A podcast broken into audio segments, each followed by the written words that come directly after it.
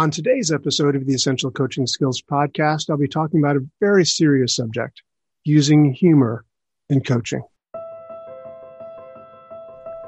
You are listening to the Essential Coaching Skills Podcast, a show devoted to uncovering the systems and the secrets that set the best apart, where you learn how to take your coaching clients to the next level while you grow the coaching practice of your dreams.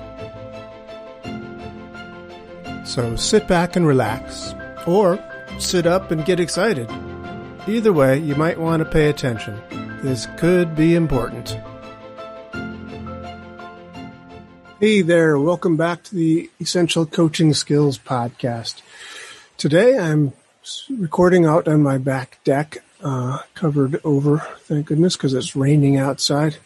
And, uh, you know, it's one of those things. You just gotta have a sense of humor about things. You know, it's like it's it's not appropriate for me to be in the house recording today because my wife is in a lot of meetings. It's a small house, and she's got to be in certain areas. So I've got to, you know, find a place that's quiet enough to record, and yet it's raining outside, so it's not ideal recording conditions. I think that's safe to say. But you might remember uh, a few weeks ago or a few podcasts ago, maybe it was a few minutes ago. I don't know when you listen to these things um, or you may not remember at all. Maybe this is your first time here. Nevertheless, I recorded uh, on a very hot day, and I had some fans going, I think, and uh, the windows were open. So I don't know, some lawnmowers were happening outside or something. Nevertheless, we do what we can, can't we? And we roll with the punches and we have a sense of humor about things. And in fact, that's what I'm going to talk to you about today is having a sense of humor about things sort of. I'm actually going to be talking about using humor in coaching, use of humor in coaching. It has a, a, a history for it, and I, I think it's a really great thing. I tend to use it myself, but I've also learned from experience that it can backfire. You have to be careful with it. So we're going to be talking about it today.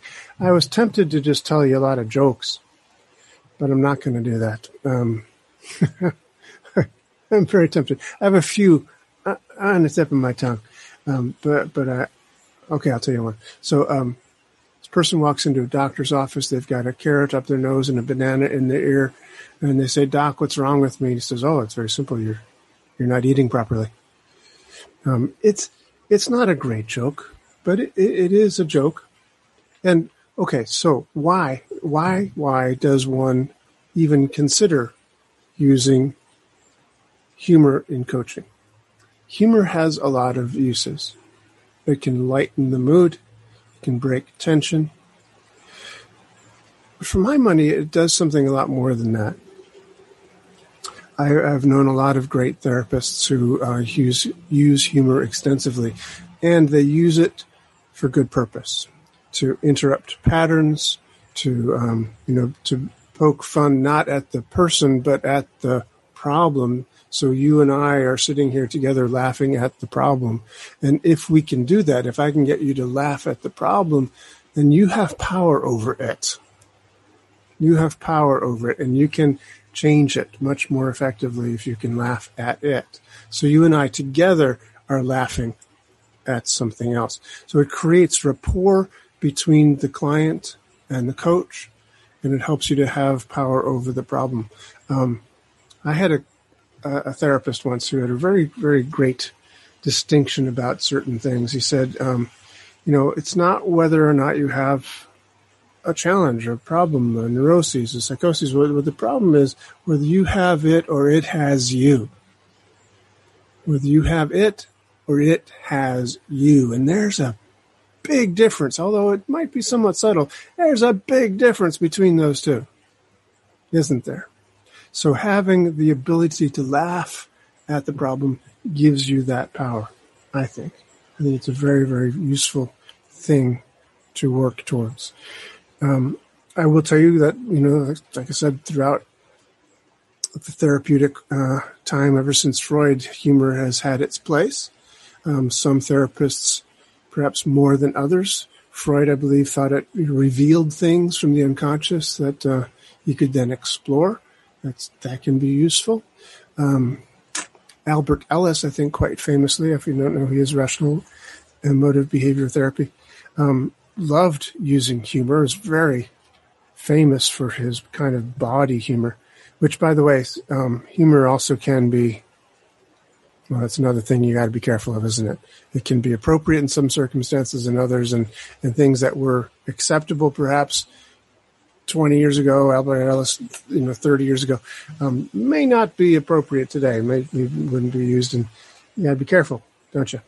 Um, but Al- Albert Ellis would have these things. I think he was called them hu- rational humorous songs, um, songs that they would sing. So I remember re- hearing about one situation where he actually led a group of recovering alcoholics um, in a song that he entitled, I think, "Drinking is the Thing for Me." um, sung to the tune of Yankee Doodle Dandy. So, so come on, everybody, drinking is the thing for me. You know, they all sing it together. and it's, you know, of course, it's funny. So the people are like, yeah, yeah, yeah. They're having fun about it. Whereas it's like this massive problem for a lot of people. But now it's not just a massive problem, it's a massive problem I can make fun of. So I have a little bit of power over it. Another famous therapist who used a lot of humor was Frank Farrelly. Frank Farrelly, I don't know if you know his work or not. Nick Kemp has been a guest on this podcast. Nick has sort of taken up the mantle and uh, followed in the footsteps of a, a, bit of Frank Farrelly. Other people have too used what he called provocative therapy. Um, on my website, essentialcoachingskills.com, there is a uh, a set of videos of Frank Farrelly available if you wanted to. I think they're available for purchase somewhere. Anyway, um, we had Frank into New York City in 2010, I think it was, to do a, a seminar wherein he did basically six or eight therapeutic sessions, talked a bit as well. But in every session and in his talks as well, there's just tons of humor tons of humor. He is laughing with the client. See, that's the thing. He never pokes fun at the client. They never feel like they're being made fun of. In fact, as much as there is humor from the get go, from the word go, from the time they start to the time they finish, there's humor in these sessions. It always feels like they're laughing together. You know, there's a great sense of rapport between Frank and the clients but it's it's quite remarkable. Sometimes the sessions are, are rather unintelligible. You don't know what's going on, except they're all both laughing uproariously throughout the whole thing. And the person after session's over will say, like, I don't know what was going on. I felt like I was in trance the whole time. But something shifts in them and, and, and the therapeutic change takes place. It is quite remarkable to behold. Um, so Frank Farrelly, provocative therapy. Nick Kemp, he calls it provocative change works now. He's added some other elements into it. I think kind of from the world of NLP or other things like that, worth looking into as well. And you're going to find lots of different examples of therapists and coaches and NLP practitioners. Richard Bandler is hilarious.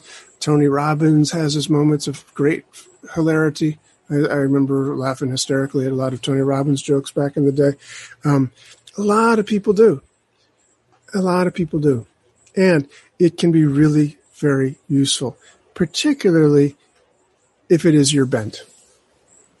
I've been listening to uh, some humorous people talking recently. I was watching a, a set of videos oh gosh, I'm not sure if it was Hulu or Netflix where I saw these things. Um, I'm not sure. I can't tell you, but it was called "Pretend It's a City." "Pretend It's a City" is uh, uh, follows the humorist Fran Lebowitz around and interviews her. It's it's directed and also kind of stars uh, Martin Scorsese. Um, directed by, and he's in there interviewing her. It's mostly her speaking. But I remember at one point um, they show a clip from when she's giving a talk, I think at Symphony Space in Manhattan, somewhere like that. And somebody asks, you know, how do you learn to be funny?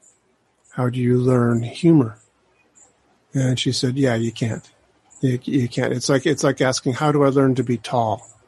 You know, you, you are or you aren't in, in her estimation.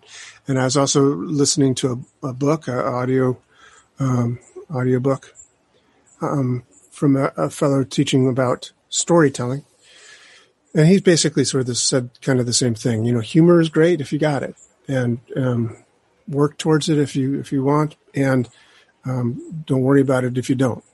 you know, if, you, if it's not natural to you, it cannot sometimes be that easy to uh, to change and apply it, um, and that's okay.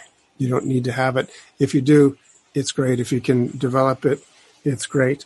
And um, here's some other reasons why I think that humor does build relationships. It does help build rapport. You know, if you you know have some shared humorous things that you can both laugh about, some experiences that have happened that you both find funny and you, you laugh. It, it builds that relationship, it builds a rapport, which I think is essential. I'm sure you agree. It's essential in a coaching relationship. You and your client are working towards this together. I think in the very first podcast I ever did um, with Coach Dave Buck, who was pleasant enough, nice enough to be on this thing as the, as the first person on here. Um, he came on and said, "Yeah, it's it's you're coaching. It's you're playing together. It's like playing a game. When you're coaching, it's about you know we're playing together. We're doing this together. It's about a relationship. You know, we're inventing, we're reinventing together. So humor helps you to do that. Humor helps you to have that special kind of relationship. And like I've said about Frank Farrelly, you want to be careful. Nobody wants to feel like you're making fun of them. Nobody wants to make you make them feel like you're making fun of them. You, you can't do that. You make fun of it, the relationship. You make no, not the relationship. You make fun of the problem. You make fun of the circumstance, whatever. But you and your client have always a sacrosanct kind of relationship that humor helps you to build. It requires on your part the ability to read people. Right? You've got to be able to read people, see if they're open to it, responsive to it, etc., and read them well. Read them well. I, I will admit I've gotten into trouble a couple of times. Not very often because I'm pretty good at it, but I've gotten in trouble a couple of times with you know not reading people correctly, and they thought I was implying something a type of jokes that I was telling, etc. So um, it required some damage control and apologies and explaining, etc. Uh, I was able to fix it for the most part, but um, it is something you want to be careful of, and it's a lesson hard learned that I am imparting to you. So be be cautious, and and of course these days I would say um, you've got to perhaps be even more cautious than in the past. I think perhaps people have gotten you know, more sensitive towards certain uh, types of humor, right? So jokes that were appropriate once are not appropriate anymore. So be very careful with that. Interestingly, I think humor also helps deeper issues emerge. I think when you can, you know, use humor effectively, it, it allows deeper issues to emerge. It's kind of similar to when you watch a very moving movie. Um, there's often humor in it. Humor allows people to get into that place of very deep feelings a lot. And you can sometimes say things in a humorous movie or say things in a humorous story that you couldn't necessarily say, at least as well, in a less humorous story and a serious type of story. So it, it actually helps you to get into a place where you, reveal even deeper. As I mentioned before, Freud often thought that there was information to be gleaned from what a person thought was humorous, and that when those things were revealed, they were revealing something from the deeper unconscious. There's also those things you probably remember you probably have heard of called Freudian slips. Freudian slips. I remember one episode of Cheers. I don't know if you remember the TV show Cheers, but um, the postman, Cliff, I think his name was, um, was asked, What is a Freudian slip? And he says, Oh, that's when you say one thing, but you mean your mother. Um, it was funny. Funny little moment, little uh, Freudian slip of Cliff's explaining a Freudian slip, and it revealed something about Cliff because he lived with his mother. It was very, very. It's a great joke actually for for Cheers, and um, yeah. So sometimes they can actually do that, and if a client of yours does that, and you catch it, it can be really great. It's like, oh, really? What you mean by that? And it can be a little moment, just like Freud would do, of revelation. And then you can refer back to it from time to time in a lighthearted, jokey manner, but it can help that conversation keep going. You know, and it's a really cool thing to do. So you want to be able to be attentive to your client, read them well, and listen to be able to use those surprising insights. That's what humor often is. It's surprising. You know, it's it's a twist on things. It's a unexpected little um, twist on things, and it offers new insights.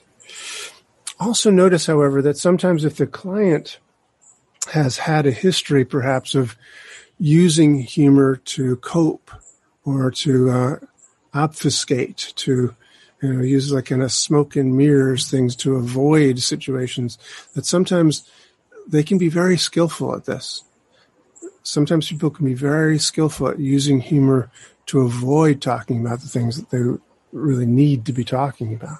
So listen for that as well. Some things also want to be cautious about in using humor in, in therapy or coaching is uh, sarcasm. Be careful with sarcasm. You can use it. Yes, you know, be careful because it, it tips over into that thing where you're who are you making fun of? What are you making fun of? You got to be very careful with this, and also on gallows humor. You want to be careful with that. It can be again really great because you might be you know starting to find some humor in these dark times and dark situations that um, you know have been plaguing the coach, plaguing your client. So it can be very useful. Just want to be careful. All right. My, my belief is that coaching is enhanced with humor. It doesn't make you less professional. In fact, I think it opens up new possibilities to make your coaching more valuable. So don't avoid the chance to learn appropriate humor. So that's just about all I have to say to you today about humor. Um, just so you know, as I standing here recording this, there's a massive daddy long leg spider making his way across the screen of this screen and porch upon which I stand in the rain recording. The rain is lighting up, so it's not too noisy out there. I don't know if you can hear the crickets out here. It's a damp, soggy summer day here in the Hudson Valley. Hope you're having a good day wherever you are whatever time of day, whatever season it might be as you listen to this. Thank you for tuning in. Please tune in again to the Essential Coaching Skills podcast. You find all our stuff over there at essentialcoachingskills.com. There's uh, transcripts of all the recordings we've done. And by the way, they are interactive. So if you go to one of those recordings, you can, uh, transcripts of the recordings, you can click on the recording and it'll take you to the place in the recording that it's, uh, been said live, you can then you know you'll hear it. It's pretty pretty cool. Enjoy. Thank you. Bye. Well, that does it for another episode of the Essential Coaching Skills Podcast. Thanks so much for being here. Hope you enjoyed this episode. I certainly enjoyed having you here. Hey, if you want more information about Sleight of Mouth, you can find it at essentialcoachingskills.com, or you might even check out sleightofmouth.org. That's a nice website too. Thanks. Stay safe. Stay curious.